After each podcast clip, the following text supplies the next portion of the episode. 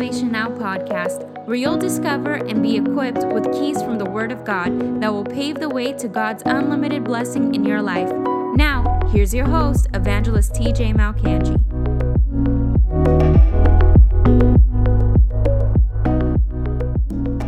The power of the Bible and seven Bible verses that changed my life. Before I move on to anything else, you have to understand this book is not a normal book. This book is not uh, one of the options that religious philosophy has given to our generation, and so we can pick and choose. And you know, they're all on the equal, all on equal playing field. They're all on the same level. That is just not true. It's simply not true, and I'm going to explain why uh, in the coming moments as to why that's not true. I'm going to talk about the, the, the origins of the Bible being supernatural, the history of the Bible being supernatural, the resilience throughout history and the indestructibility of the Bible is supernatural, and its effect to this day is continuously supernatural. When people have an encounter with the Word of God, things happen, supernatural things happen. I read this book, I was sitting in my living room uh, I was listening to a preacher actually. I wasn't even reading it. I was just hearing him speak it, hearing him preach it. And I've I've gone through a lot of seminars before that. I went to college. I read a lot of college textbooks. I read Aristotle. I read Plato's Republic. I read all these things. And none of, and I've read other religious texts, none of them ever moved me. None of them ever hit me. None of them ever healed me. None of them ever restored me. They were informational, some of them very interesting, but it never did anything to me when I had an encounter with the incorruptible, indisputable, immutable, unchangeable Word of God. When it pierced my heart, everything changed. You know, there's that great song that I like singing. It's called When, when He Enters into the Room, everything changes. Everything changes. When the word enters your heart, everything changes. Remember, God and his word are one in the beginning. John 1 1 through 5. The Bible says, In the beginning was the word, and the word was with God, and the word was God. He was in the beginning with God, and the word became flesh and dwelt among us. Jesus was the word taking on flesh and walking among us to show us the exact will of the nature of God, the exact will of the Father in heaven. And so when the Word of God enters into your heart, it's Christ's power entering into your heart. That's why Paul said in 1 Corinthians chapter 1 that Christ is the wisdom of God, the word of God, and Christ is the power of God. So the word of God is the custodian of God's power, his supernatural power. When you receive it into your heart, the entrance of God's word brings light. It brings revelation, it brings breakthrough, it brings healing, it brings restoration, and it gives understanding to the simple. When I read this book, and I'm going to talk a bit about my testimony today because it's the number one verse that changed my life, and we're going to get into that. But when I read this book, it didn't give me a, a momentary relief. It didn't give me a temporary uh, bliss or a temporary encouragement or some sort of false hope that I was really on sinking sand. Jesus actually said in Matthew chapter 7, verses 24 through 27, he said, If you hear these words of mine and don't do them, you're like a man who built his house upon sand, and the winds came, and the waves hit the house, and it fell, and it, it was greatly destroyed. But he that hears these words of mine and believes them to the point of doing them, he's like a man who built his house upon the rock, and the waves, the same waves, the same problems, the same challenges hit that house, but it did not fall because it had a supernatural source, a supernatural strength that was keeping it resilient. You understand this? The word of God and I'm going to talk about it very briefly that the Word of God is resilient and it has stood the test of time.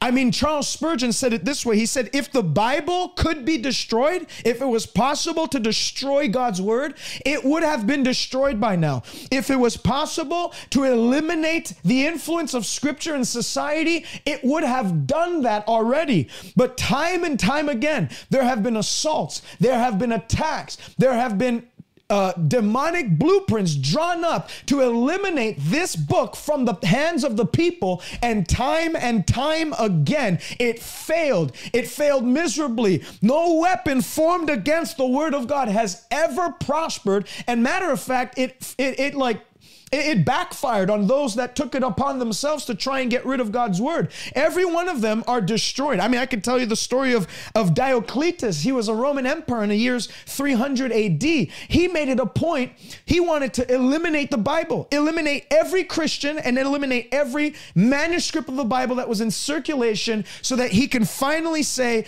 that the Bible and Christianity has been destroyed and worship of the gods, of the Roman gods, has been restored. He actually actually thought he succeeded because the Christians went in hiding and they they hid their Bibles and stuff. They he thought he actually accomplished it.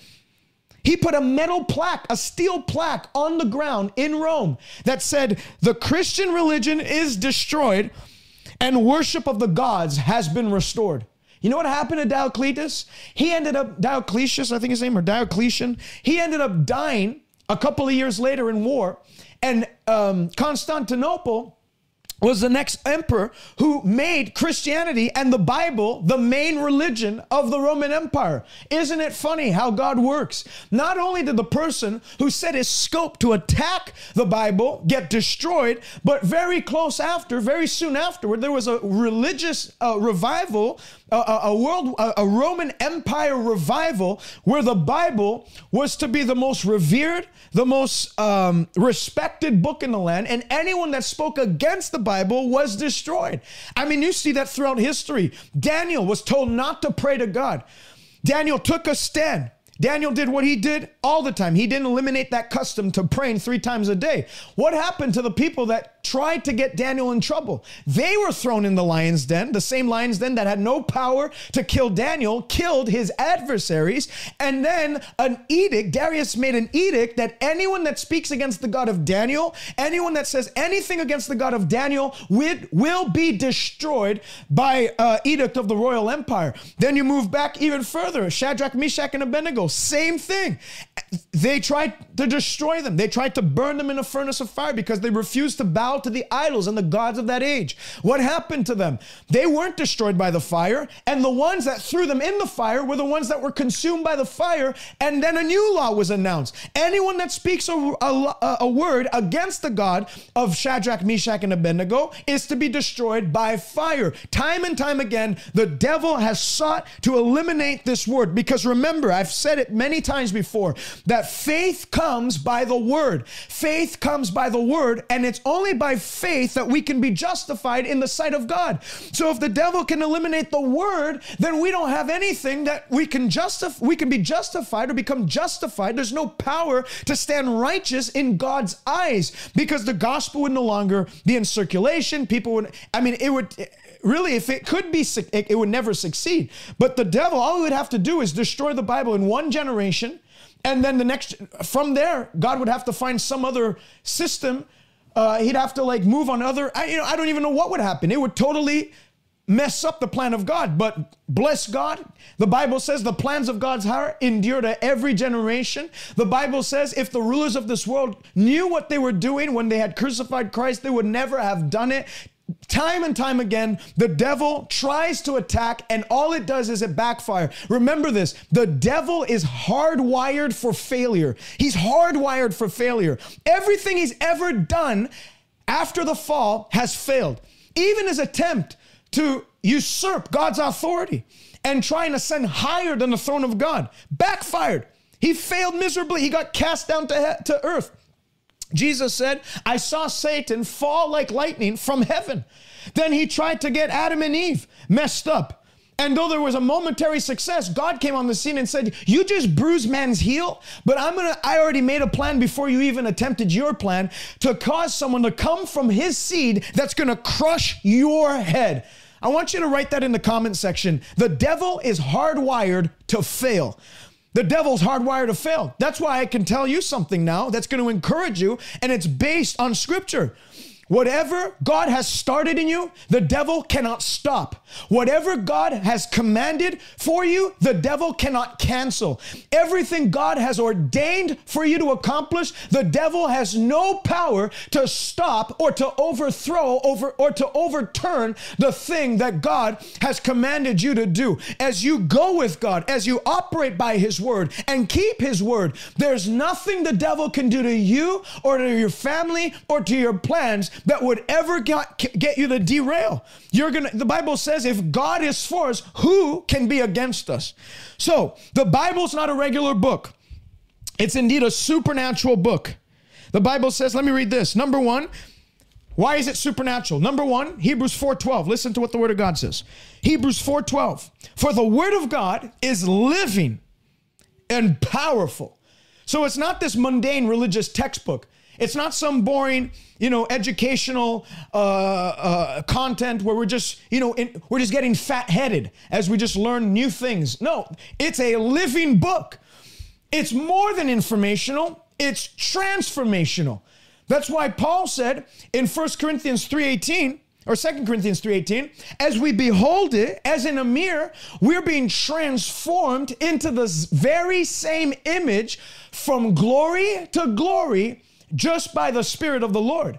So the spirit of God when you absorb the word of God, that's why it's living and active. God's spirit is within his word. That's why Jesus said, "My words that I speak to you, they are what? They are spirit." and they are life. They're supernatural words. They're words that are loaded with God's power and grace to perform the very thing that it promises. It's living and active, powerful. It is sharper than any other other two edged sword.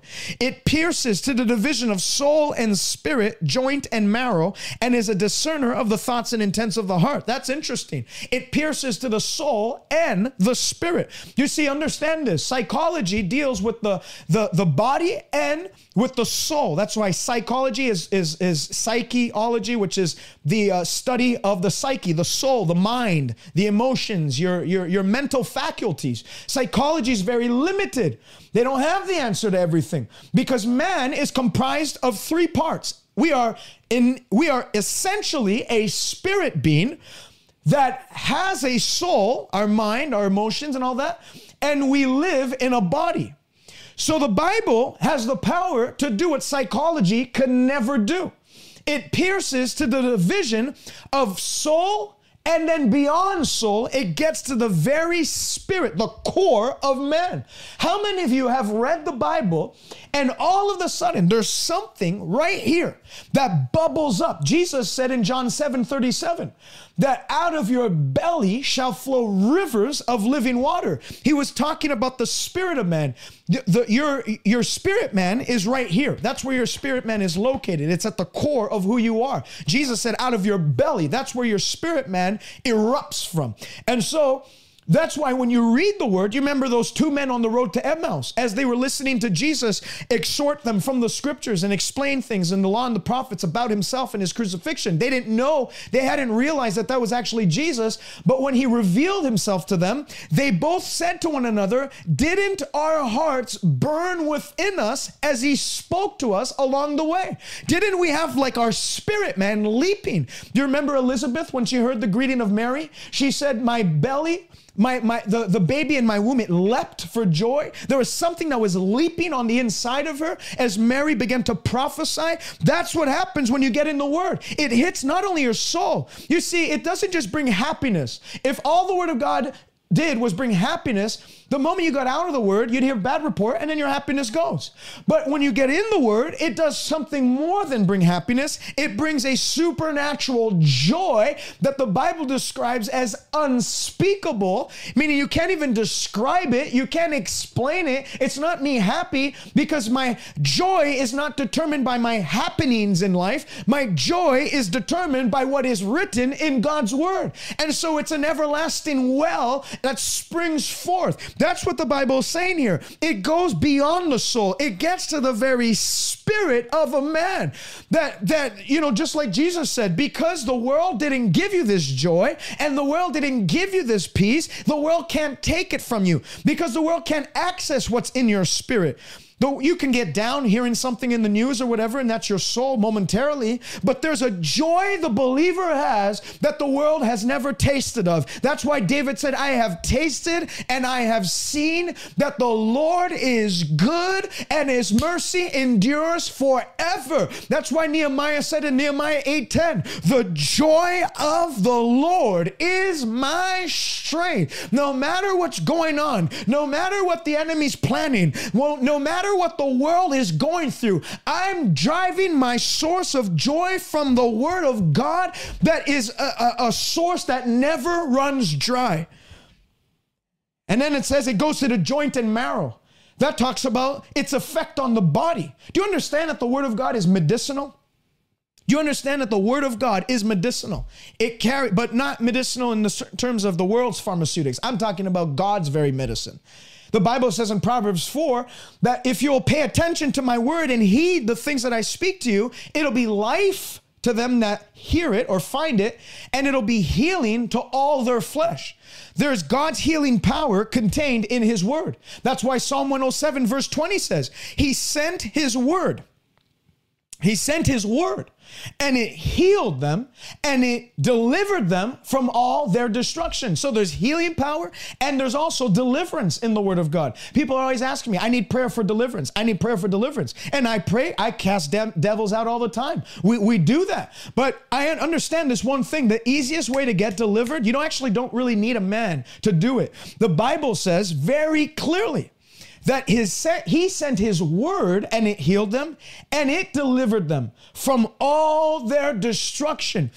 It's the word of God. You know, Luke chapter 4, verse 18, Jesus said, The Spirit of the Lord is upon me, for he's anointed me to preach deliverance to the captives. So while he's speaking the word, while he's preaching the word, there's the power of God that comes alongside to deliver the captive. So if you're in captivity today to sexual sin, in captivity today to alcoholism and to drug addiction, if you're in captivity today to pornography, if you're in captivity today to sickness, disease, mental illness, depression, anxiety, schizophrenia, OCD, whatever the captivity is, Jesus said, The Spirit of the Lord has anointed me to preach the word of God and bring deliverance to the captives. Receive your deliverance today in the mighty name of Jesus Christ. The last day the chains of hell held you down was yesterday. From today, you're marching on in the glorious liberty of the children of God because Christ has redeemed you from the curse of the law. Well, if you're redeemed from the curse, then why do you have any business talking about yourself being cursed? I'm redeemed from the curse, and He brought me out of the house of bondage and brought me in to the house of liberty which house you belong to. So number 1, the word is living and active. That's why it's a supernatural book. Number 2, 2 Timothy chapter 3. 2 Timothy chapter 3 and verse 16. This is an amazing scripture right here. 2 Timothy chapter 2, uh, chapter 3 and verse 16. This is what the Bible says. Let's start with verse 14. But you must continue in the things which you have learnt and been assured of, knowing from whom you've learnt them from. And that from childhood you have known the Holy Scriptures, which are able to make you wise. From childhood you have known the Holy Scriptures, which are able to make you wise for salvation through faith in Jesus Christ. Verse 16.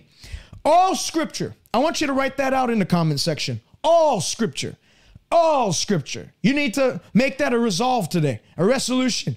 Not some scripture am I going to believe. Not some scripture. We don't believe in partial inspiration of scriptures because there's a lot of liberal theologians that believe that. They believe in the partial inspiration of scriptures.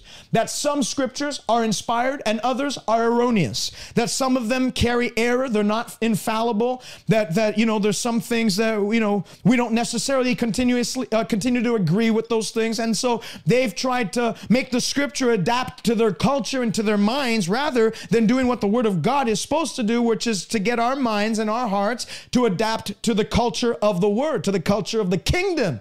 And so there's a lot of liberal theologians that say that the scriptures are partially inspired. We don't believe that. We don't believe that. That is heresy.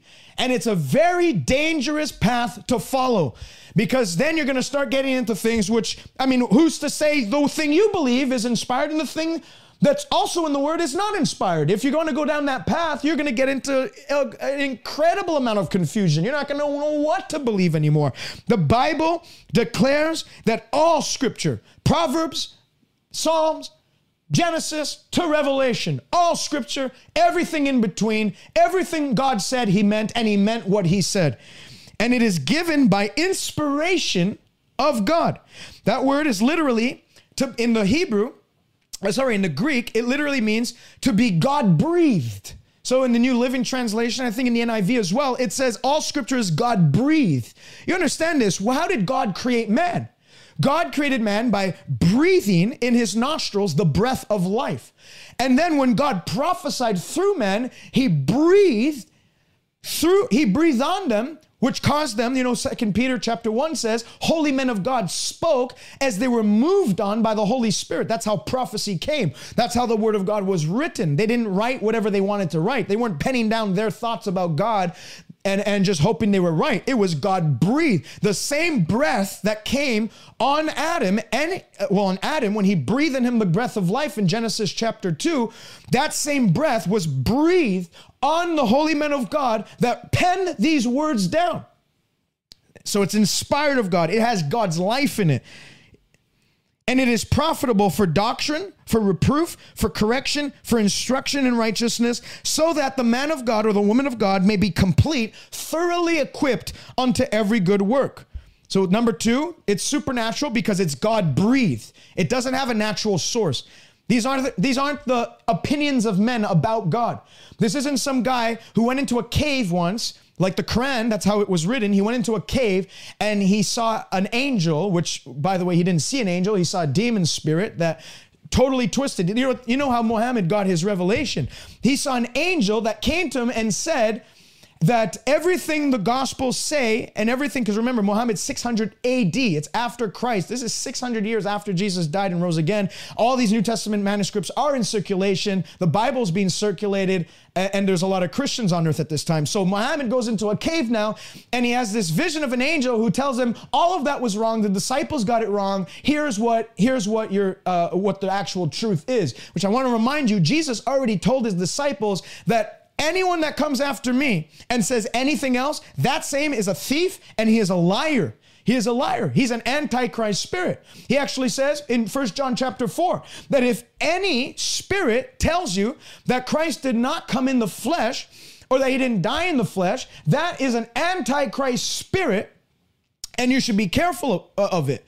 So we know, I mean, what, what does the Quran teach? It doesn't, it teaches that G- Jesus was not the son of God because they can't imagine God having a son that came in the, in human form. And they also teach that Jesus never really died on the cross, that he was a prophet and he didn't die on the cross that it was someone else that looked like him that died on the cross. I mean, you, can you spell out heresy? That is absolute heresy, and it challenges everything Jesus taught, everything the disciples taught, everything the Old Testament taught, everything that was in circulation for 1500 years up until that point. All of a sudden, this guy has this revelation. And by the way, when he came back to his wife, Muhammad actually said this. This is interesting. Muhammad actually said to his wife, and if you study it, this I'm not making this up. He said, I had this encounter with this spiritual being, an angel that he thought it was an angel, but he's like, it, I felt a dark presence when he spoke it to me, and I didn't feel right. And he was talking to his wife about whether he should go on and write these things down. And his wife said, if God spoke to you, you should do it. And she encouraged him to go ahead and do it,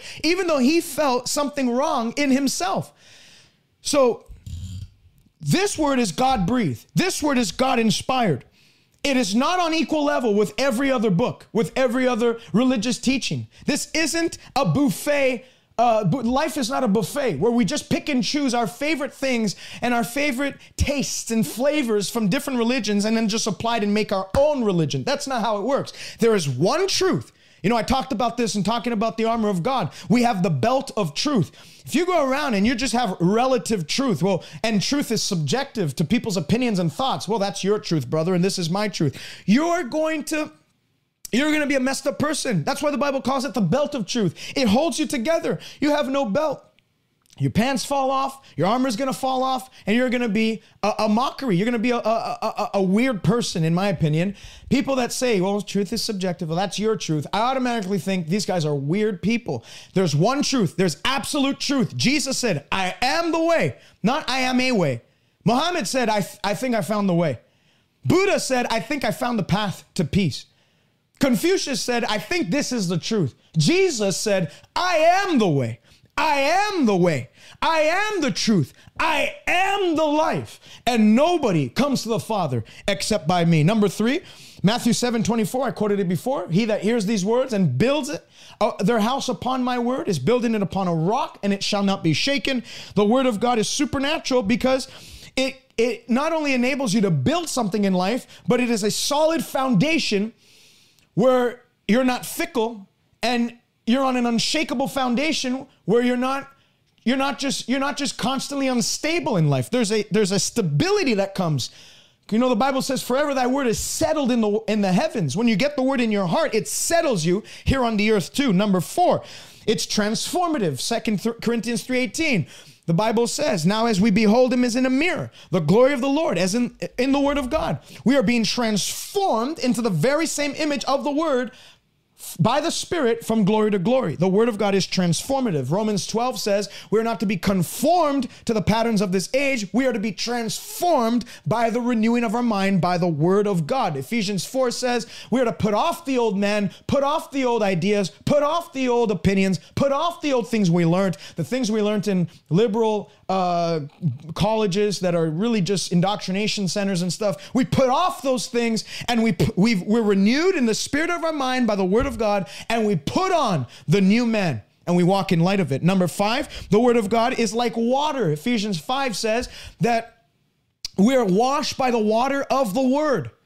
So the word of God literally, and I know people get weird when I say this, but it brainwashes you. And rightfully, you should be brainwashed because there's impurities in your mind. The Bible says we were, uh, in Ephesians 2, it says this Ephesians chapter 2, and verse 1 He made you alive who were dead in your trespasses and sins, in which you once walked according to the course of this world, according to the prince of the power of the air, and the spirit that now works in the sons of disobedience, among whom we also conducted ourselves in the lusts of our flesh, fulfilling the desires of our flesh and of our minds, our impure minds, and by nature were children of wrath.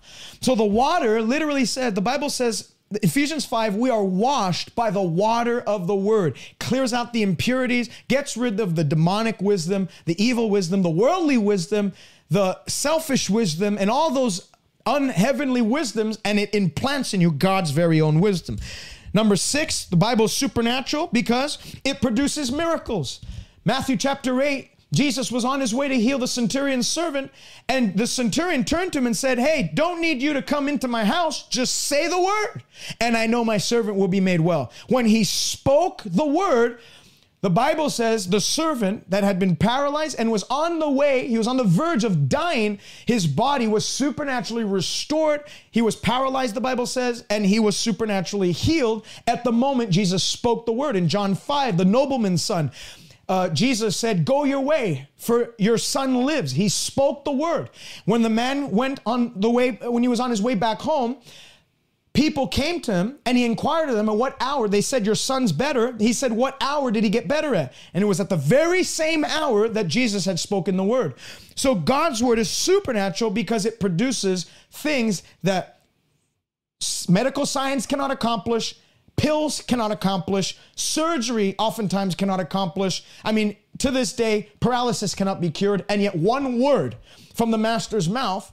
And remember, the same anointing and the same power and the same spirit that was on God's spoken word rests upon his written word. So when you believe it, that same power, you know, he says, I watch over my word to perform it. So God's hand is behind his word to perform what it promises. Luke 145, blessed is she who believed the word, for there shall be a performance of those things spoken to her by the Lord. Listen to this, First Thessalonians chapter 2 and verse 13. Paul commending the Thessalonians said, For this reason we also thank God without ceasing, because when you receive the word of God, which you heard from us, I love this, pay, pay special attention to this. When you receive the word of God, which you heard from us, you welcomed it, or you received it, or you took it, not as the word of man, but as what it was in truth, the word of God, which works its power in those that believe. So you can have 500 people in a church. Some people are there and they're really not sure. They're not sold out. They haven't bought the truth and sell it not. They haven't done that. They're still questioning the credibility of the scriptures. They might go to church and call themselves Christians, but they're not absolutely convinced. And the way we know they're not convinced is because they don't believe everything. Paul says, I commend you because you didn't doubt the credibility of what I was speaking from God's word. You didn't come out with arguments and all that. You searched the scriptures daily to find out whether it was so, and you welcomed it. You received it. You took it hook, line, and sinker. Just like uh, David said in the book of Psalms, all thy precepts concerning everything I consider to be right. You didn't doubt that this book was God sent, God ordained, God inspired, and God authored. And the reason, and what did that produce? Because they received it like that, it worked its power in them who believed. Hebrews 4 2 says, The word which I delivered to them, I also delivered to other churches. But it did not profit other churches because it wasn't mixed with faith in those that heard the word. So if you don't mix what I'm saying today and all these Bible verses I'm going to talk about how they change my life and how they can change your life, if you just receive it as well, that's nice. That's a that's a good way of looking at things. No, it's not a good way of looking at things. It's the only way of looking at things. God's way is the highest way. God's word is the final authority. God's word is the end line to any debate. There's no there's no well that's just Europe. There's none of that. And when you think that way, it produces power and miracles. Number seven, finally, the Word of God is supernatural because it, it produces an incredible amount of joy. Number, uh, uh I mean, the Bible says that my uh, Jeremiah 15, 16, I found your word and I ate it, and it became for me the joy and gladness of my heart. And then I'll go with number eight, a bonus one. It's prophetic nature, which actually should be number one because it's the most important one. Why is the Bible a supernatural book? Because of the prophetic nature of it. You have 2,000 plus prophecies in the Bible, and all of them that have been fulfilled um, because it was time for them to be fulfilled. Obviously, there's some that have not yet been fulfilled because they refer to the end days, the end time, the return of Jesus Christ. All of those have yet to be fulfilled, but all of them that um, they prophesied that had they not been fulfilled, it would have been a long time ago all of the prophets that prophesied coming events, referring to historical events, historical people, naming them by name who had not yet been born yet, all of them came to pass supernaturally. I'll give you a few by example. There are 300 prophecies concerning Jesus Christ in his first coming. 300 prophecies. Now, if you, this is the odds of just eight of those prophecies being fulfilled. I'm talking about him being born in Bethlehem, being born of a virgin, growing up in Nazareth, um, being having a time where he went to Egypt. Uh, I'm talking about prophecies concerning his death, how he was pierced, Psalm 22, he was pierced in his hands and his feet. I'm talking about all these intricate details that the Old Testament spoke of the Christ a long while before that came to pass to the T. Every I was dotted and every T was crossed for every prophecy. Because remember, the flowers will fade away, the grass will wither, but the word of the Lord will always come to pass. It'll endure forever. If you were to take just eight of the 300 prophecies mentioned about Jesus, and if eight of them were fulfilled by Christ, and 292 went unfulfilled, the odds of that happening, just eight of them, is as if you took an American silver dollar, you threw it in Texas as you flew over it. And then you had this big AC 130, 500 AC 130s jets fly over Texas and overload, flood Texas with um, pennies and dimes and quarters up to your waist. And then I told someone, I want you to dive into the state of Texas without any knowledge of any of what anything that just happened. Dive into the state of Texas and find that silver dollar. The odds of that guy finding that silver dollar, are just about the same odds of Jesus fulfilling just eight of the 300 prophecies spoken of himself. Because remember, Psalm 22 says he was pierced through his hands and his feet, referring to his crucifixion. Isaiah 53 says that uh, he was pierced through for our transgressions. It talks about this, this form of crucifixion. But I have to remind you, crucifixion was not a form of execution at that time. It, it was the, I think in the year 300 or 250, BC, where crucifixion became uh, a form of execution, and it became it became to be a popular form of execution. But David wrote that in the year 1000 BC, and Isaiah wrote it in the year 780 to 800 BC. And they're talking about him being crucified not by being hung. He wasn't crucified by sword. He wasn't crucified by having his head taken off. He was crucified by his hand. The Bible says his, he was pierced in his hands and in his feet. That's supernatural. Then you want to go something a little more recent. Jesus prophesied while he was on the earth that Israel, specifically Jerusalem, would be taken over by its enemies and they'd build an embankment around it, and that not one stone in the walls of the temple and the temple itself would be left upon another. Not one stone in the temple would be left upon another. That not only would they be, I mean, that's very accurate. That's not Jerusalem's going to be destroyed. Jerusalem's going to be so destroyed that not one stone in the temple will be left upon another. It's going to be totally uh, crumbled. He prophesied that in the year 30 AD, 33 AD.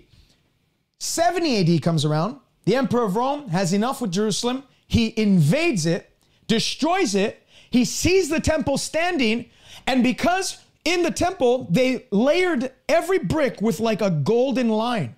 And there was a lot of gold in all the crevices of the bricks and the stones of the temple.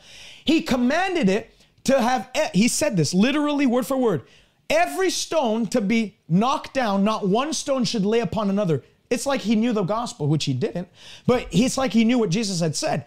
Not one stone laid upon another, and then he commanded it to be burnt so that the gold could flow and they can take the gold and bring it back to Rome. And that's exactly what they did with direct fulfillment of what I what Jesus had spoken of 30, 40 years before that. Now understand this. That began the diaspora of the Jewish people. The diaspora of the Jewish people is the dispersion of the Jews.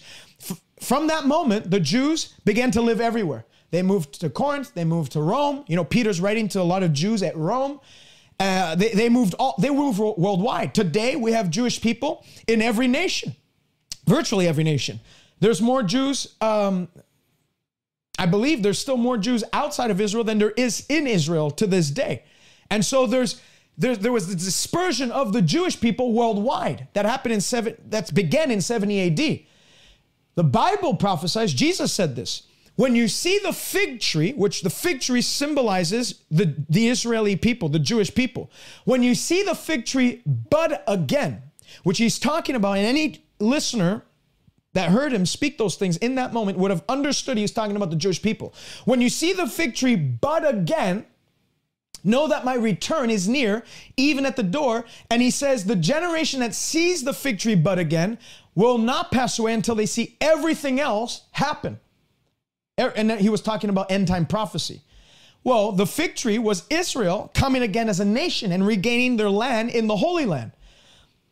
In Ezekiel, uh, no, in, uh, I think it's in Ezekiel, the Bible talks about God literally putting a hook in the Jewish people's mouths and bringing them back into the Holy Land at an accelerated manner. That I'm going to bring my people back into the land that I promised to give to their fathers. Remember, at this point, Jews are everywhere now. So they're, you know, they've been the last 2,000 years, they've been reading this and they've been believing that there's going to be a day where they're going to come back into this Holy Land. Well, 1948, May 14th, 1948, after the war, the UN signs the land, the Holy Land, the, the exact location that God promised Abraham back to the Jewish people and declares Israel a nation. Isaiah says, Can a nation be born in one day? And yet I'll do it, and I'll bring to the point of delivery, and I will cause birth in one day.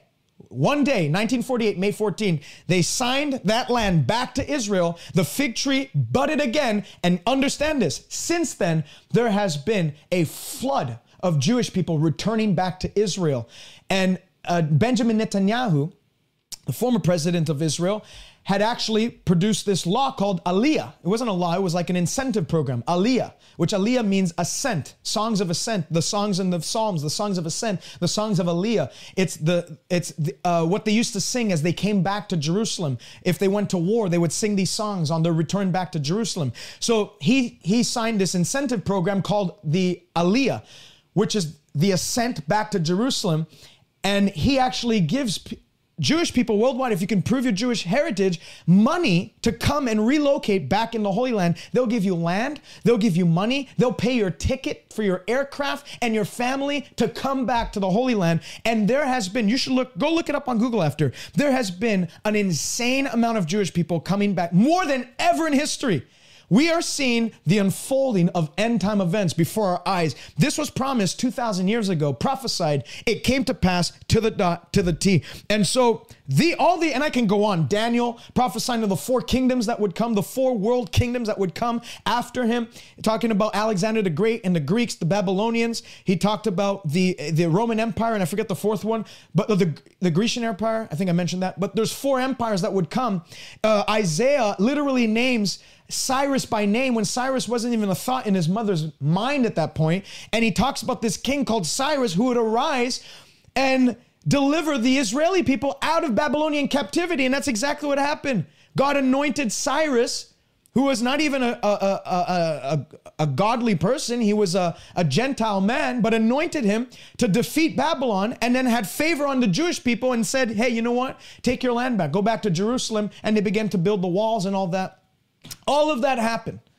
Their Babylonian ex- exodus, the 70 years that they spent in Babylon, that was prophesied of Jeremiah. And if you calculate how many years they spent in, in Babylon, was exactly to the date 70 years. I mean, that was prophesied years before they ever even were. Uh, Jeremiah was called the weeping prophet because he kept prophesying Babylon was going to come and take him away captive, and a nation far away was going to take him away captive, and they'd be slaves again. And they, they called him the weeping prophet and the wailing prophet because he kept prophesying this doom and gloom and they didn't believe it. And then it happened. So there's the, the supernatural part of the Bible is heavily proven by its prophetic nature, which I have to make this clear. There's no other religious textbook that comes close to even prophesying. And if they did, it was wrong. Nothing, there, I don't even think there's another religious book that actually attempts to prophesy because that would disqualify it Im- immediately. So the indestructibility of the Bible, the origins of the Bible, the history of the Bible, the, the effect of the Bible, and the resilience of the Bible are all supernatural. Voltaire said this. I love saying this story because it's the humor of God. Voltaire said this that within 100 years, the Bible would be an extinct book, an antiquated document that nobody would pay attention to. A hundred years later, Voltaire was dead, and the, the very house that he lived in in France, where he penned those thoughts down, the Bible Publishing House of Europe purchased years after that, and they've made it a distribution center for Bibles throughout Europe. What a great God we serve. Not only did he shamefaced Voltaire, but the very place he lived is now the origin source of the circulation of Bibles throughout the entire continent of Europe. One of the one of them at least. Isn't that powerful? What a great God we serve. All right, let's move on. Seven Bible verses that changed my life. I can't do this without doing number one, Isaiah 53. Some of you know my testimony, some of you don't. Isaiah 53, verse 3 through 5. Listen to this. He was despised and rejected by men, a man of sorrows and acquainted with grief, and we hid as it were, our faces from him. He was despised, and we did not esteem him. Surely, he has borne our griefs, and he carried our sorrows. Yet we esteemed him stricken and smitten by God and afflicted. Verse 5 But he was wounded for our transgressions, he was bruised for our iniquities. The chastisement of our peace was on him and by his stripes we are healed. The very first Bible verse that totally shook my world was what I just read. I had never read that growing up in church. Left the church eight years later, seven years later, came back, got saved.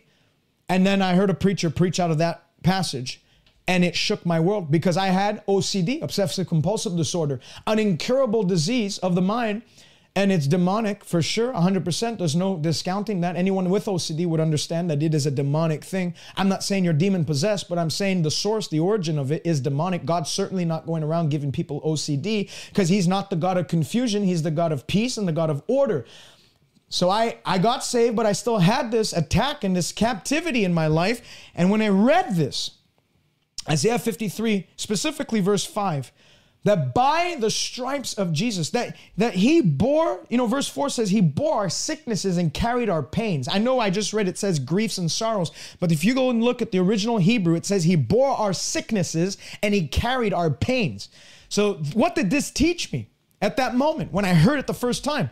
It taught me that healing was not an afterthought for God when he sent Jesus to that cross. Because if all God wanted to do was get you to heaven and give you a passport to access heaven so that you can live with him eternally, then all Jesus would have to do is verse 5 says, wounded by his for our transgressions, or another translation says, pierced through for our transgressions and bruised for our iniquities. Because our transgressions was what separated us from God. We all fall short of the glory of God because of sin.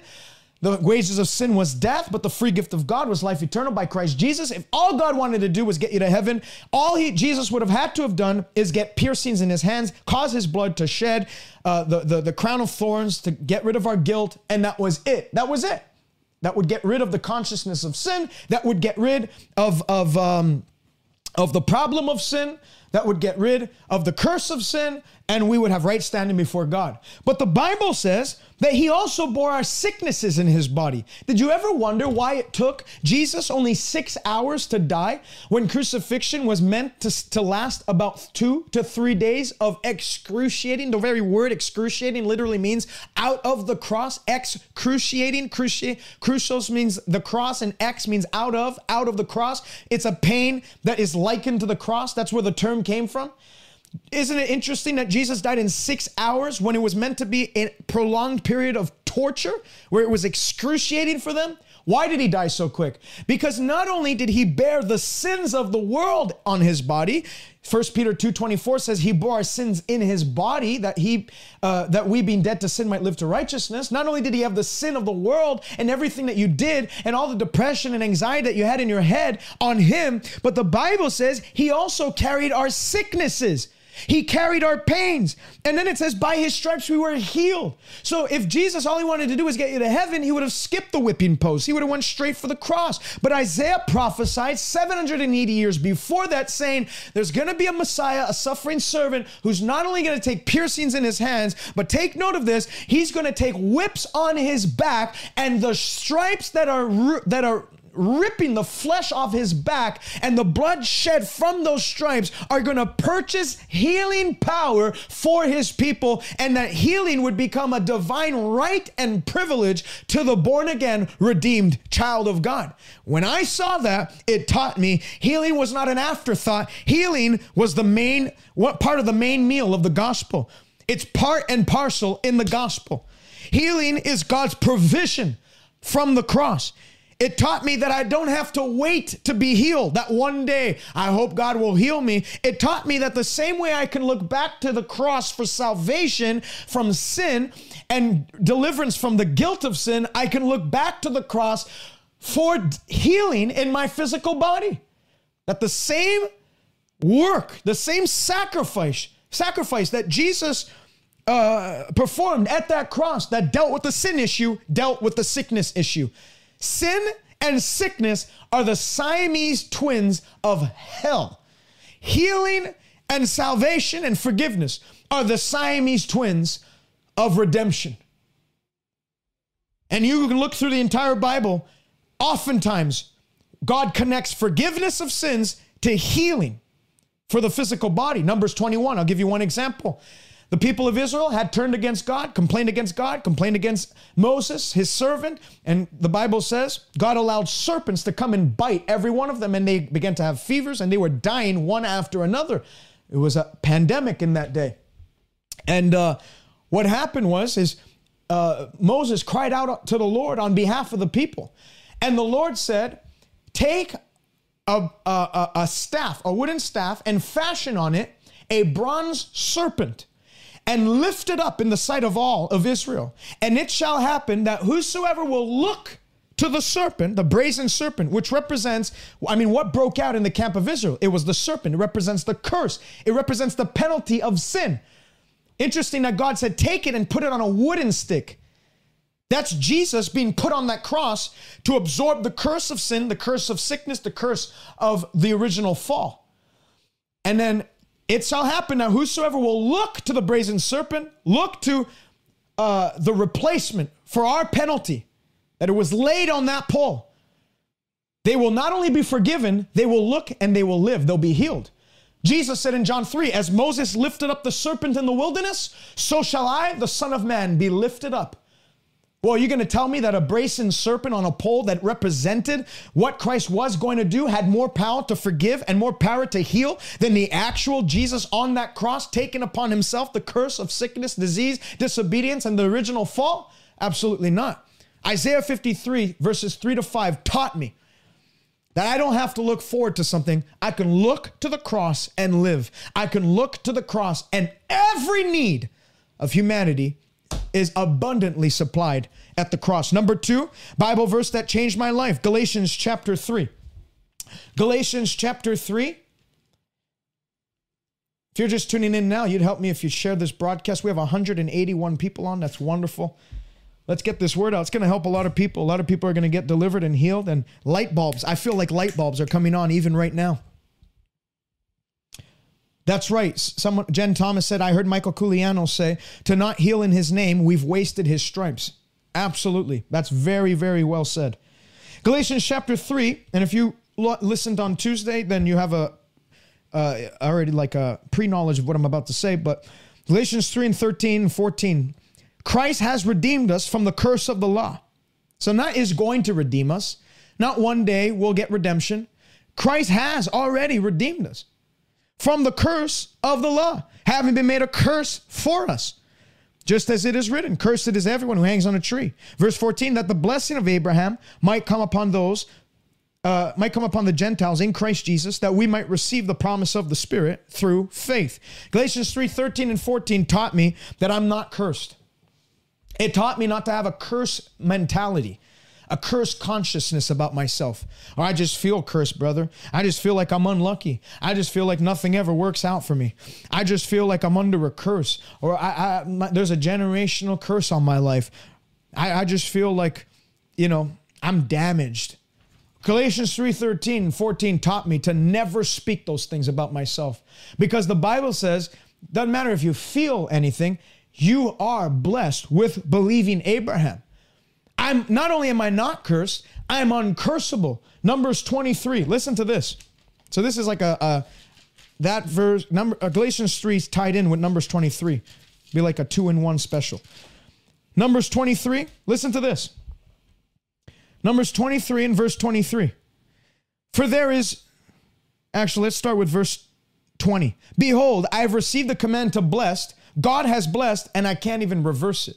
So not only am I not cursed, I'm blessed and I have an irreversible blessing on my life and I'm uncursable. I'm, you have to see yourself that way because the devil's going to gladly accommodate your view about yourself that you're, you're cursed. He'll make you feel cursed. He'll bring things around your life that will make you look cursed. The Bible says, I have been blessed and I nobody can even reverse it. So it doesn't even matter if the witches in Africa and South Africa and Canada and America, if they all got together and got a big cauldron and began to brew chicken blood and whatever they did, the blood of Jesus Christ is more powerful to prevail over the blood of chickens, over the blood of goats, over the blood of anything that might be shed to do some incantation. All of them will fail because I am uncursable. He has not observed sin in Jacob, nor has he seen wickedness in Israel. If you live a holy life, this is about you right now. So if you're living in sin, you're on your own. The Bible says very clearly, he who sows in sin will reap in sorrow. The Bible says the sorrows of those who hasten after other gods will be multiplied. You're on your own. There's nothing we can do. The wages of sin is death. That's a law God has set in motion. God doesn't even have to actually curse you. Sin by itself attracts and magnetizes a curse. So God doesn't have to do anything. If you stand in a river and you're getting wet, God doesn't have to make you wet. You're in a place where you're naturally going to get wet. But if you've not Bible says he's not observed iniquity in me, nor has he seen wickedness in Israel. And remember, we have the blood of Jesus that covers us, and we have white robes of righteousness, not by works of our own righteousness, but by his grace alone. We've been regenerated and renewed. We've put on Christ. The Bible says that we are now, we can approach his throne above reproach, holy and blameless, without spot or wrinkle in his sight. So God, when he looked on Jesus uh, and he saw him as a pure, spotless lamb, now he looks on us the same way. We're pure in his sight. That's what the Bible teaches. The Lord his God is with him, and the shout of a king is among them. God brings them out of Egypt. He has strength like a wild ox. Listen to this Numbers 23 23. For there is no sorcery against Jacob, nor any divination against the house of Israel. It must be said of Jacob and of Israel, Oh, what God has done. Verse 25 Then Balak said to Balaam, So don't curse them at all or bless them at all. Balaam said, Didn't I tell you that all that the Lord speaks I must do? I must do. There is no sorcery against Jacob. Neither is there any divination or witchcraft that can be launched against the house of Israel. And I'm part of spiritual Israel. I'm part, I'm part of the body of Christ. I'm part of Christ. I'm accepted in the beloved. I have the blessing of Abraham. I'm part of the seed of Abraham and a recipient of all that God promised Abraham. Remember, God promised Abraham, not only I'm going to bless those that bless you, but anyone that takes it upon themselves to curse you, good luck for them. A decision to curse a child of God is a decision to hang yourself. It never goes well. Herod stretched out his hand against the, the church in Acts chapter 12, took James, beheaded him. Then he went after Peter, was going to do the same thing. The church prayed, and what happened? Herod was stricken with worms and he died. The angel of the Lord killed him. Very dangerous. He that touches you touches the apple of God's eye, and the Bible says, I will strike him down. God said that. The Bible says, I will arise and contend with those that contend against you. So Galatians 3 taught me that. That's why I can walk around without fear. That's why I'm not worried about what the devil's doing or political parties are doing. Oh, do you hear what they do in the White House? Do you hear what they do in the, oh man, do you hear what they're uh, plotting against uh, against that nation and all that. It, it, doesn't matter. I'm in Canada right now. It, it, it's tyranny here right now. Do you think I'm worried about oh, what's what's what's the prime minister doing? What's my minister in Quebec doing? What's I don't care what they're doing. They can do everything they want. I'm blessed. Money's going to flow in a, in an off season. Money's going to flow in a good season. Health's going to be there in a pandemic. Health's going to be there when we're in a non pandemic. I'm not ruled by what's happening in this world. My life is not dictated by what the devil's agenda is. I'm God's agenda is to bless me, to prosper me, to increase me, to even in the midst of a famine, the Bible says, ye shall be well satisfied and abundantly supplied. So quit saying I'm blessed and say eh, I'm cursed Quit saying I'm cursed. Instead, say I'm blessed and I'm uncursable. I'm not bound by the curse of the original fall. I've received my heavenly heritage. Where others fail, I prosper. Where others are defeated, I'm victorious. Where others back down, I rise up. Where men say there's a casting down, there's only a lifting up for me. That's how Abraham lived. That's how I live. Number three, Philippians 4 19. Philippians chapter 4, verse 19. Philippians 4 19. Here it is.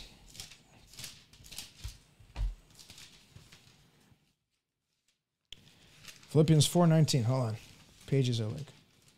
There you go. Start with, let's start with verse. Uh, verse 18 indeed i have all and i'm a, and i abound i am full and i have received from a, imagine, actually, I'll say it's Philippians 4 18 and 19. I am full and I am a, I abound. I have, in, I have received from Epaphroditus the things sent from you, a sweet smelling aroma, well acceptable to God, an acceptable sacrif- sacrifice, well pleasing to God. Verse 19, and my God will supply all your needs according to his riches in glory by Christ Jesus. This impacted me the mo- a, lot because it showed me that God doesn't just meet financial needs, or physical needs, God meets every need. Every single need. It doesn't matter what your need is. There's that Shunammite woman in 2 Kings chapter 4. She was wealthy, she wasn't sick, she was old, even advanced in age, but she didn't have a child and she always wanted a kid. Elisha said, By this time next year, you'll have a child. Her need was not financial, her need was not uh, necessarily physical. Her need was she wanted a kid, she wanted to have a family. And God supplied that need according to his riches and glory. You look at the centurion's servant. His need was his his servant was not well and he was it was like delaying everything he wanted to do because he wasn't able to do what he wanted to do. His right-hand man was out, out of commission. His need was more than just physical, it was his business was was suffering for it. And yet God supplied his need when he healed his servant. You look at the axe head in Second Kings when Elisha's servant, uh, one of the prophets, loses the axe head. That wasn't a financial need or a physical need or any. That was just, hey, I lost my my axe head and that belonged to a friend of mine. I would hate to tell him I lost his axe head. And Elisha just threw a stick in the water, and the stick caused the axe head, which it went against the law of gravity and the law of, of nature for the axe head to start floating. That need was supplied according to God's riches and glory. So Philippians 4 taught me two things. One, God has the ability to supply every single one of my needs. And two, God delights in supplying all of my needs. God wants to be the author and perfecter of your faith. God wants to be the originator of every good and perfect gift in your life. God delights in giving you the desires of your heart. People have this image of God that he's some like tyrant, that he's somehow uh, uh, like a like Uncle Scrooge, that he's you know I don't want to bother you today. Just I, if I can just stay out of your radar and just coast I'll be okay. Don't do me good. Don't do me any bad. I'll, let me just coast in life. They're like scared of him. When in reality, God's heart is to bless his children. You know, it's amazing. I talked about the blessing on Tuesday, and you had religious people. They couldn't handle it. I go and do a broadcast on the curse and and and and and, what I can do a broadcast on what the curse is and generational curses.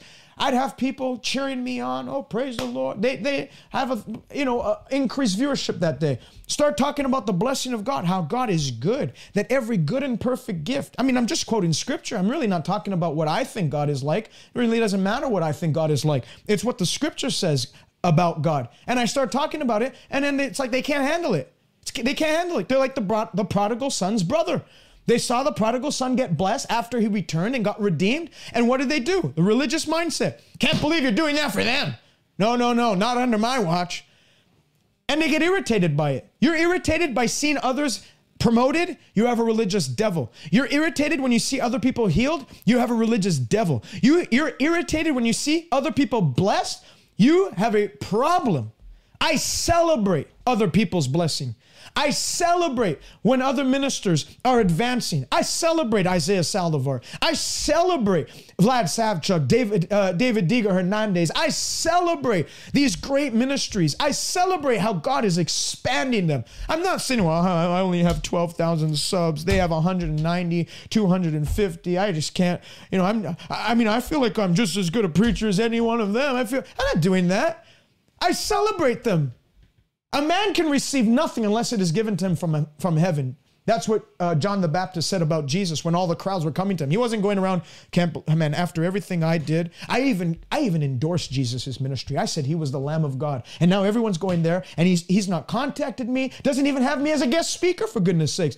He wasn't doing that. He celebrated because what you celebrate in others, God will make happen for you. Philippians 4:19 taught me that that God delights in blessing me. He wants, he, the Bible says he will, he not, not, he'll, if he sees it fit, he'll, you know, give you what you need. He said he will supply all your needs. And he tells you how in verse 18 I am abundantly supplied, I'm overflowing. So God doesn't want to just meet the need, God wants you to overflow. Remember when he broke the five loaves and the two fish, he didn't get enough just so that everybody had one little piece so they can make enough to get home and, ha- and get, go into their own fridge and eat their own food. He made an overflow. There was 12 baskets leftovers of the fragments that remained. God is not El Cheapo. He's El Shaddai, the God of more than enough, the God of abundance. The Bible says, Now unto him was able to do far more abundantly. Don't let any devil back you down from having good desires. Now, if you have a desire to have world domination, and and and genocidal maniac, then yes, you know God's not going to give you the desires of your heart. You have a desire to cause a home to break or split a church, then God's not going to give you the desires of your heart. But if your heart your desire is found in scripture and your desire is righteous and your desire lines up with the Bible, don't ever let any devil guilt you into feeling wrong for having desires. I get people that get talk to me all the time. I feel wrong for asking God. Why? If God did not spare his only son but delivered him up for us all, will he not freely give us everything else? Romans 8:32. That's what the Bible says. Lay hold, fight the fight of faith. Part of fighting the fight of faith is getting behind the guilt feelings and demonic lies that tells you it's wrong to have that, it's wrong to do that, it's wrong to want prosperity and stuff like that. It's wrong to have pros- want prosperity if you, the love of money is in your heart and you just want increase so you can build your kingdom, build your name, build your fame. But if the desire and motivation is pure in that I want to prosper, just like Truett Cathy did with Chick-fil-A so that I can bless the kingdom, so that I can advance the kingdom, so that can be a, a, a financier of this end time harvest, then it's wrong to not have prosperity. It's wrong to not want prosperity. The love of money is the root of all evil.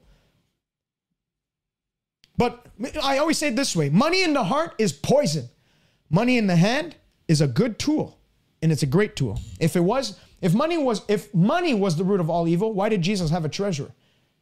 And obviously with a lot of money because they were ready to buy a whole a whole uh, it's he said that it was going to cost a whole year's wage to supply everybody's food in that wilderness and they had they were going to do it. He had money. He wasn't poor. All this stuff jesus was poor. Really if he was so poor why did they take his tunic which was woven in one seamless a seamless tunic? Why did they take his tunic and cast lots for it? And they bet for it. The, the soldiers who were well to do because they were coercing people in a, in a corrupt manner. People's taxes and all that, they were, they were bullying people for money. And yet they were, they were betting for his tunic. Well, you know, if someone had some like ripped up Walmart garment, I'm not putting a money, I'm not putting a bet on that. But if someone had like, you know, like a, a timeless Rolex that kept on increasing with in value over time, yeah, I might want to buy that. Yeah, I, I might want to have that. So Jesus wasn't poor. The early church wasn't poor. That's a lie too, because they had a daily distribution center. You can't be poor and have a distribution center where you're meeting the needs of your community. So Philippians 4 taught me that. God wants to meet my needs, and God shall supply all my needs, all of them financial, physical, family, family, relationship needs. You're believing God for a, a spouse. The Bible says that he does not withhold any good from them that walk uprightly. And then Proverbs 18 22 says, He that finds a wife finds a good thing and obtains favor from the Lord. And God will not uphold or withhold good things from you. Part of that supplying all your needs is God giving you a spouse. Number four, Malachi 3 8 through 12. So this ties in kind of with it. Malachi 8, uh, 3 8 through 12. This is what the Bible says. Malachi 3 8 through 12. Will a man rob God? And yet you've robbed me.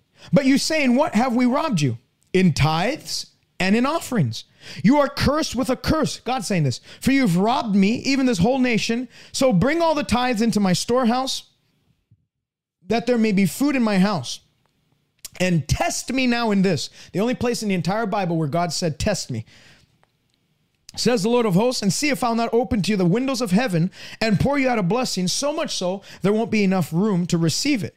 And I'll then rebuke the devourer for your sake, so that he will not destroy the fruit of your ground. He won't eat away at your paycheck, so that he'll not destroy the fruit of your ground, nor shall the vine fail to bear fruit for you in the field, says the Lord. And all the nations will begin to call you blessed, for you will be a delightful land, says the Lord. This passage taught me to tithe and to offering, that to withhold tithes and offerings is actually to, to incur a curse on, on my life.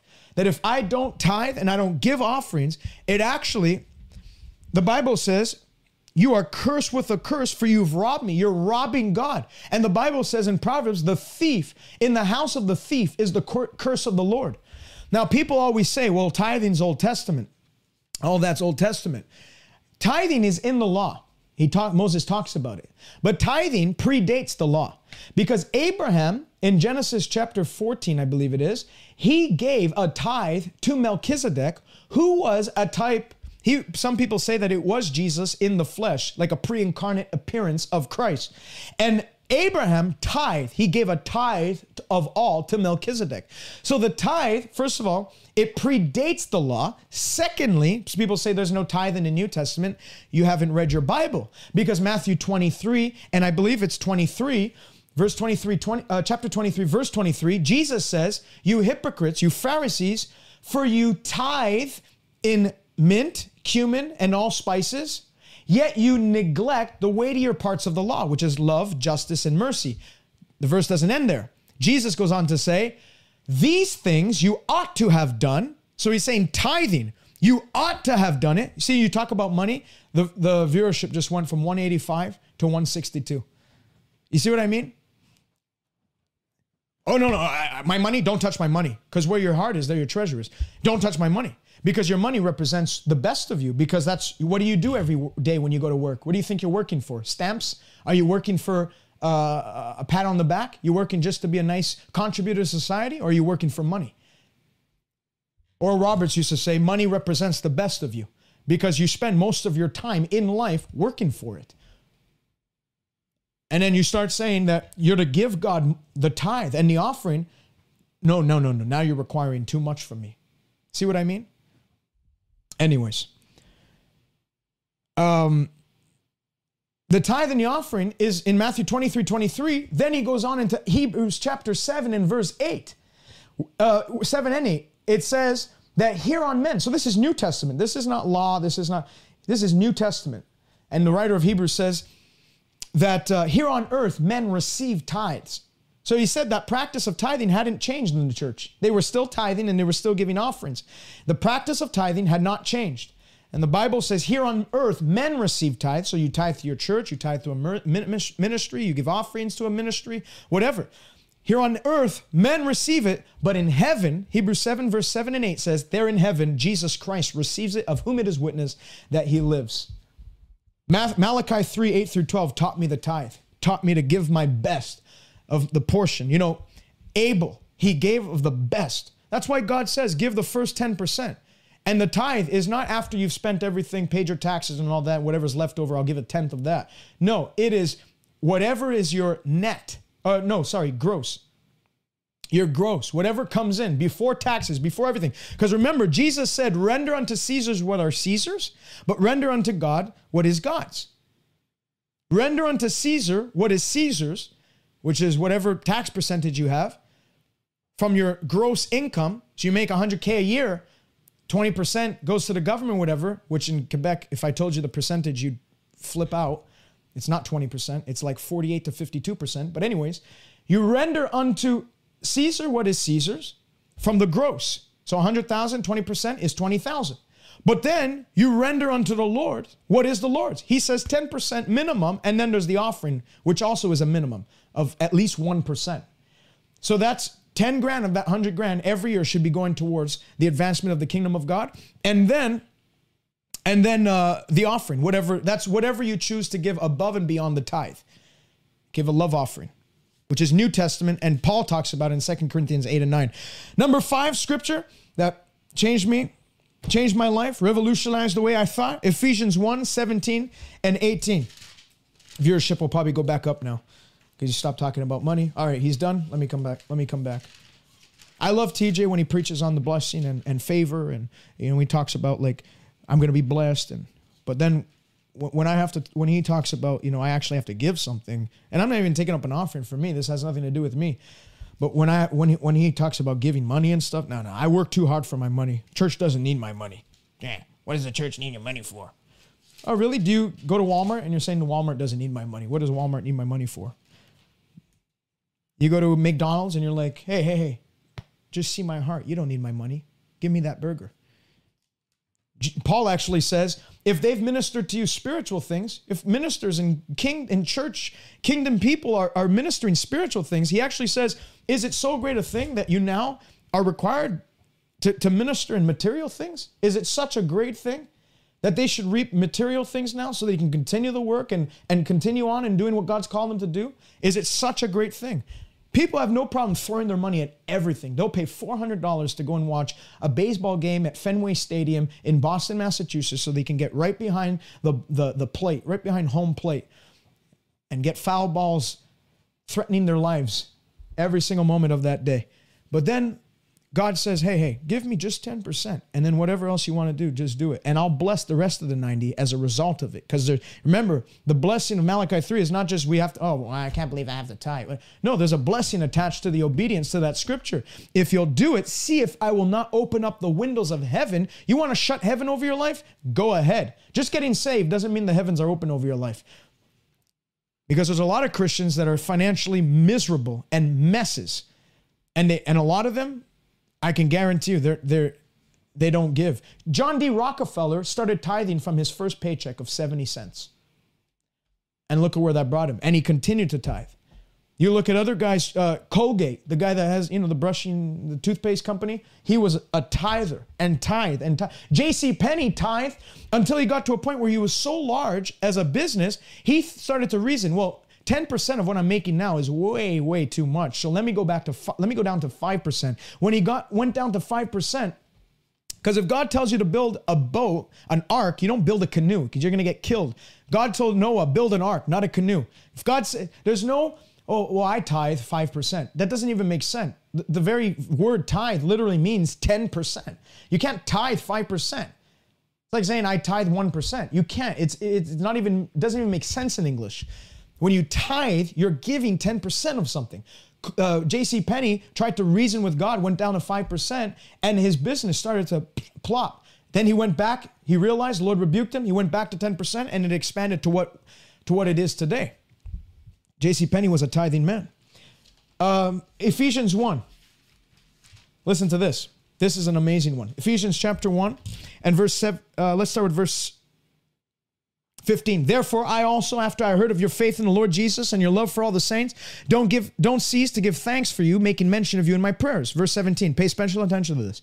That the god of our lord jesus christ the father of glory may give to you the spirit of wisdom and revelation in the knowledge of him may give to you the spirit of wisdom and revelation in the knowledge of him, that the eyes of your understanding would be enlightened, so that you may know what is the hope of his calling, the riches of the glory and the inheritance of the saints, and what is the exceeding greatness of his power towards us who believe, according to the working of his mighty power, which he wrought about in Christ Jesus when he raised him from the dead and sat him at his right hand in heaven. This taught me that as Christians, the greatest enemy to your destiny and in progress is not the devil, it's ignorance. Paul said, Not I pray that you get breakthrough in that. He didn't say, I pray that you be healed. He didn't say, I pray that the devil leaves you alone or that you have dominion over him. He said, I pray that the eyes of your heart would be opened so you can see the greatness of God's power that's alive and well in you. And this you can tie with Ephesians 3:20, which says, "Now unto him who's able to do far more abundantly all that you can ask or think according to his glorious power at work in you." Uh, David Oyedepo, Bishop David Oyedepo he always says this, there is no mountain in any man's life outside of the mountain of their own ignorance. There is no mountain in any man's life. There's nothing impossible.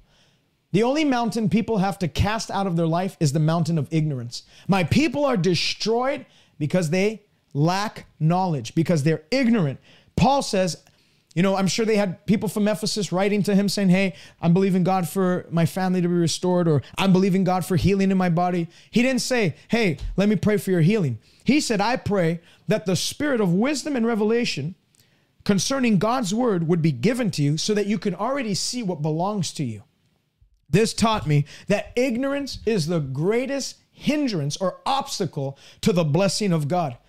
That the moment, you know, the Bible says that um, the entrance of God's word brings light. And remember, light overpowers darkness, overwhelmingly conquers darkness, and darkness cannot conquer it. John chapter 1, verse 5 says that. So when the word gets in you and there's understanding of the word, I'm not talking about just aim, you know, empty quotations of the word. I'm talking about the word in your heart with understanding is light. And that light enables you to dominate no matter the area that you're in. So the more I know and apply the word, the stronger I am. The more I have revelation of the word, revelation leads to manifestation of God's power. So I'm not looking to man's help. I whenever I have a problem, I go to the word and I ask for the spirit of wisdom and revelation to enlighten me to the solution to a to a pertinent problem that I'm facing. Understanding your identity, understanding your identity in Christ, it changes you understanding the law of God and the boundaries the devil's ha- the devil has. The Bible says in Psalm 91 that pestilence, disease can stalk in darkness, but it shall not come near thee, for his word and his truth will be your shield and your buckler. So when you get revelation of the word, it it now sets up boundaries in your life where the devil cannot pass. When you, you know, when people don't know the word or don't know their identity in Christ, the devil can do anything and they'll just say things like, "Huh, you know, life comes, life happens." Not even knowing that it's an attack the devil has orchestrated to wipe them out. Well, you know, shall we only accept good things in life? That's how they talk. Really, they're lazy and they haven't fasted and prayed to go after the light, the revelation of the word, to see, they'd actually start seeing that a lot of the things happening in their life are const- heaven constitutionally wrong. America has a constitution, can't just do anything. Cop can't just do anything. Cop can't just walk into your house without a warrant. There's too many Christians that the devil has come into the house without a warrant, and because Shall we just we'll just accept anything in life? You know, whatever comes our way. How many of you know victory comes in the next? They just accept anything. He has no warrant. He's planted. Could you imagine? I just walked into your house, and I just started moving things out of your house, your TV, your your kitchen, uh, your stove, your your microwave, and then you're just there on the couch. Hey, is there anything I can serve you? You know, as you break into my house and commit open burglary right before me. Would you do that? Or would you get a bat and knock me over the head and drag me out? And if you're in certain states, just go full Rambo on me. You'd go full Rambo because what I'm doing is not constitutionally right, and I have a constitutional right to defend myself. When you don't know the word, you're ignorant, and as a result, you you whatever comes your way, you just take it as life happens. Instead of rising up with faith and a violent faith at that, to take the devil by the ear and cast his bony behind out of your house. Ignorance leads to tolerance, whereas revelation leads to manifestation of freedom. You shall know the truth, Jesus said, and the truth will set, you free. So Ephesians 1 17 through 23 taught me that. I can either have my life slapped around in the direction that every wind takes me in, or I can look into the Word of God, have my eyes open to the exceeding greatness of God's power that's available to me, the resurrection power of God that's available to me, and take advantage of it, set up boundaries. You know, I always give this example. If you bought land somewhere and they and uh, they set up boundaries with like you know pink sticks or something in the ground. You bought ten thousand square feet in a specific area. You can't just have someone come in and start building on your land. That's your land. They have no right to do that. They have no right to do that. It's not theirs. They don't have the title deed to that land. You do. Well, the word of God is the title deed to the things that we have been given uh, or that have been given to us by, by God Himself. And so when you don't know it, the devil can come in and he can plant sickness. The devil will come in, he'll plant poverty. The devil will come in, he'll plant misery. He'll plant sorrow of heart. He'll plant whatever, and you'll just take it as it comes. But when you understand that actually this word is the is the title deed of what I possess, being born again, and these things the devil's trying to plant are unconstitutional and unlawful planties plantings of those things, you can uproot them and throw them out and take a firm stance. That's why the Bible says, having done all, you stand. You take a stand against these things. Ephesians 1 taught me that. Number six, Colossians 1 12 through 13. I got two more and then we're going to pray. Colossians 1 12 through 13. Listen to this. Paul said, giving thanks unto the Father who's qualified us to be partakers of the inheritance of the saints in light. Verse 13. This is where this is uh, the main scripture. God has delivered us from the power of darkness and has conveyed us or translated us into the kingdom of the Son of his life, of his love. I don't belong to darkness anymore. I'm not under the tyrannical regime of Satan. Satan. I'm not going to be manipulated or influenced. I'm not subject to the devil's reign of terror any longer. This put in me a violent reaction against the devil's work everywhere I go. This put in me, uh, if I be a man of God, let fire come from heaven and devour you type of mindset.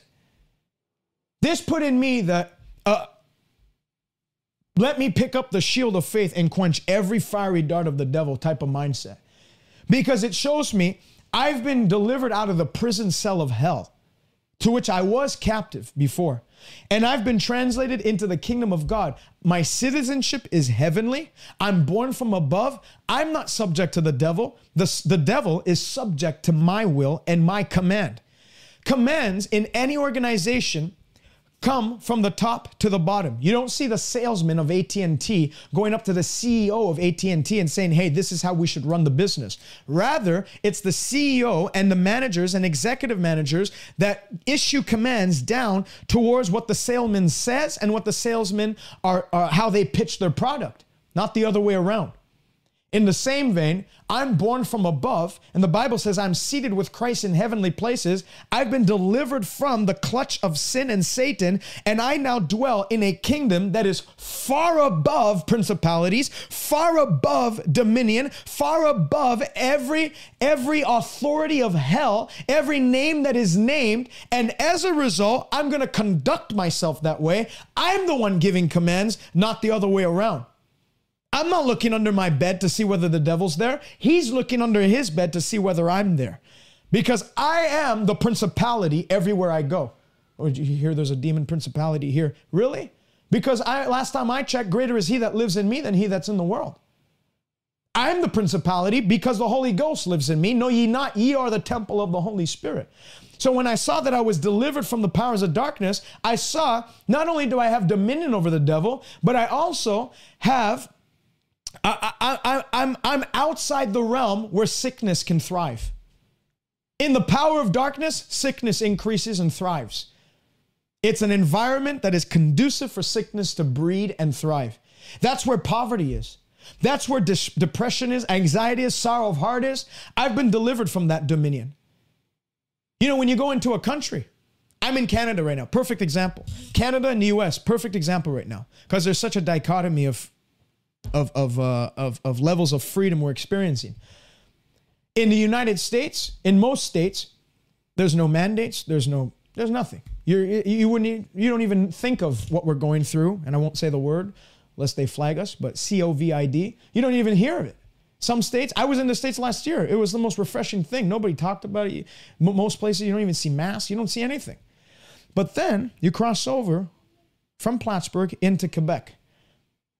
And there's mandates, there's restrictions, there's requirements. There's uh, we had curfew for a, a, long time, 8 p.m. curfew, 10 p.m. curfew at one point. Everything changed. Why? Because I'm under the dominion of Canada. I have to respect what the Canadian government does as long as it doesn't contradict God's law. So they said close the churches. We've been open ever since the beginning. We, we didn't we don't close. And we face police coming over to our building every single week, but we don't close because it's against God's law. However, there are certain things that we have to, you know, we have to do. Like I, I can't, we, you're out, you're outside of your house after 10, 10 p.m. You're to get pulled over by the cops. They'll issue a ticket. I won't pay the ticket because it's not constitutional anyways. But anyways, there's these emergency powers that have led to all this. Because I'm in Canada, I have to submit to that. When I was under the dominion of darkness, I had to submit to those things. You had to submit to sickness. You had to submit to anxiety. You had to I had to submit to OCD all those years. But the moment I switched over to the dominion of light, in which righteousness, healing, prosperity, goodness, mercy, peace, joy reigns, I no longer submit to those things. I now am a recipient of different things. So my inheritance of Christ, that's what belongs to me. I operate by a different set of rules. I'm a kingdom person. I have kingdom rules that I operate by. The Bible says I'm a citizen of heaven. That means no matter what goes on in the world, no matter what comes on in the economy of my nation, doesn't affect me because my citizenship is in heaven. I'm delivered from the powers of darkness where poverty reigns. I'm now connected. I'm hooked up with heaven's economy and heaven's resources that never run dry. That's what Colossians 1:12 taught me. It gave me a kingdom mindset.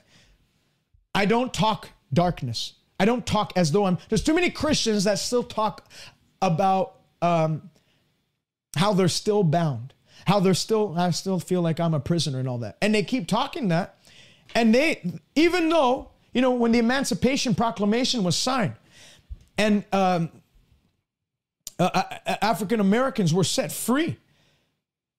It was first signed in the North. But because we don't have Facebook, we didn't have Twitter, we didn't have all those tech, you know, uh, social media platforms, it took a little while for it to get to Texas.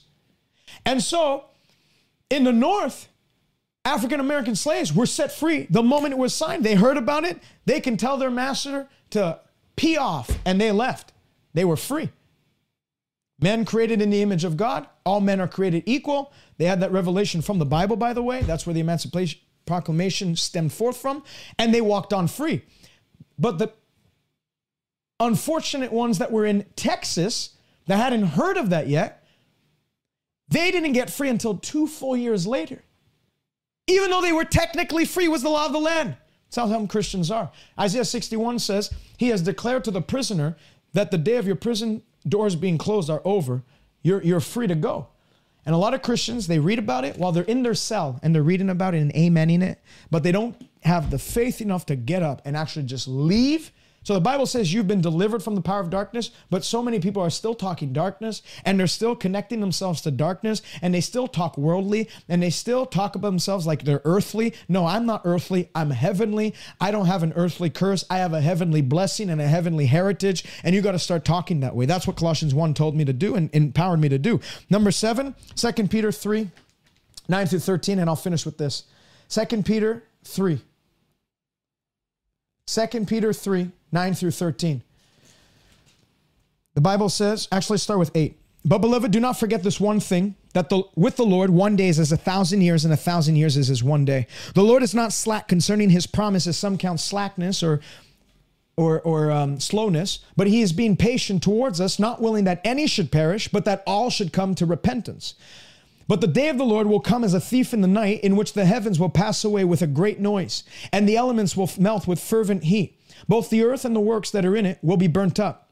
Therefore, since all these things will be dissolved, what manner of persons ought you to be in holy conduct and in godliness, looking for and hastening the coming of the day of God, because of which the heavens will be dissolved, being on fire, and the elements will melt with fervent heat? Nevertheless, we, according to his promise, are looking forward to a new heaven and a new earth in which righteousness dwells. 2 Peter 3 8 through 13 taught me to be focused. It taught me, it, showed me the end game, the end goal. That as a believer now, now that I've been saved, I have a mission. Because there is a day where the Lord Jesus Christ will split heaven wide open. And the Bible says the dead in Christ will rise first, and then we who are alive will be caught up to meet the Lord in the air, and so shall we be with him always. There's going to be a day where this earth is burnt up, all the possessions, all the material stuff, everything's going to be burnt up. And the Bible says a new heaven and a new earth will emerge. Because I know these things, that Christ is coming back for a glorious bride without spot or wrinkle that has its hand to the plow and is working the fields, bringing in the lost, saving the lost at any cost. Everything I do, this verse has impacted me probably more than any other verse, other than Isaiah 53 that got me saved and healed. But everything I do now, because of this verse, is directed and focused, laser focused on bringing in the harvest. That's why we have an evangelistic ministry. That's why when I go out and we do crusades, I'm not telling them three steps to a better you. We're preaching the gospel of the kingdom. We're bringing in the lost. We are not ashamed of the gospel of Jesus Christ because there's a day we're going to stand before God and give an account for the things that we've done in the flesh, whether good or bad. And I'm not going to stand before God and say, well, why didn't you open up your mouth to preach the gospel? Well, you know, it wasn't very favorable or popular. In season, out of season, I'm ready to preach. I'm ready to rebuke. I'm ready to exhort. I'm ready to correct. I'm not going to tickle people's itching ears. I'm going to speak the word, whether it's favorable or in season, or whether it's unpopular and out of season, this verse has got me to focus, to stamp eternity on my eyes. So everything I do in this ministry in life is directed towards that end goal to bring in the lost at any cost. I must work the work of him that sent me while it is yet day. For night is coming, Jesus said, where no man can work. There's going to be a day of rest, but until then, this ministry is going after the lost sheep. This ministry is going after the, the, the ones that are distressed, dispirited, sheep without shepherds. The Bible says he had compassion on the multitude because he didn't see them as every, you know, people look at the world and say, oh, you know, it looks like a lot of them have their heads pretty much on right and, you know, they're doing well financially. Looks like everything's, they, they got everything together. Jesus didn't look at them like that. He looked beyond the smile on their face and he saw the unredeemed brokenness, emptiness, depravity of man. And it drove him. He said, my meat is to do the will of God and to accomplish his good pleasure. And that's the driving force of this ministry. It is to do the will of God and to accomplish God's good pleasure. It is to go after the lost at any cost. The Bible says that woe is me if I do not preach the gospel. That's what Second Peter 3 did. Because seeing that all of this is going to be burnt by fire, he says, What manner of conduct are we to have? Don't live your life do not live your life saving up for retirement and that's it.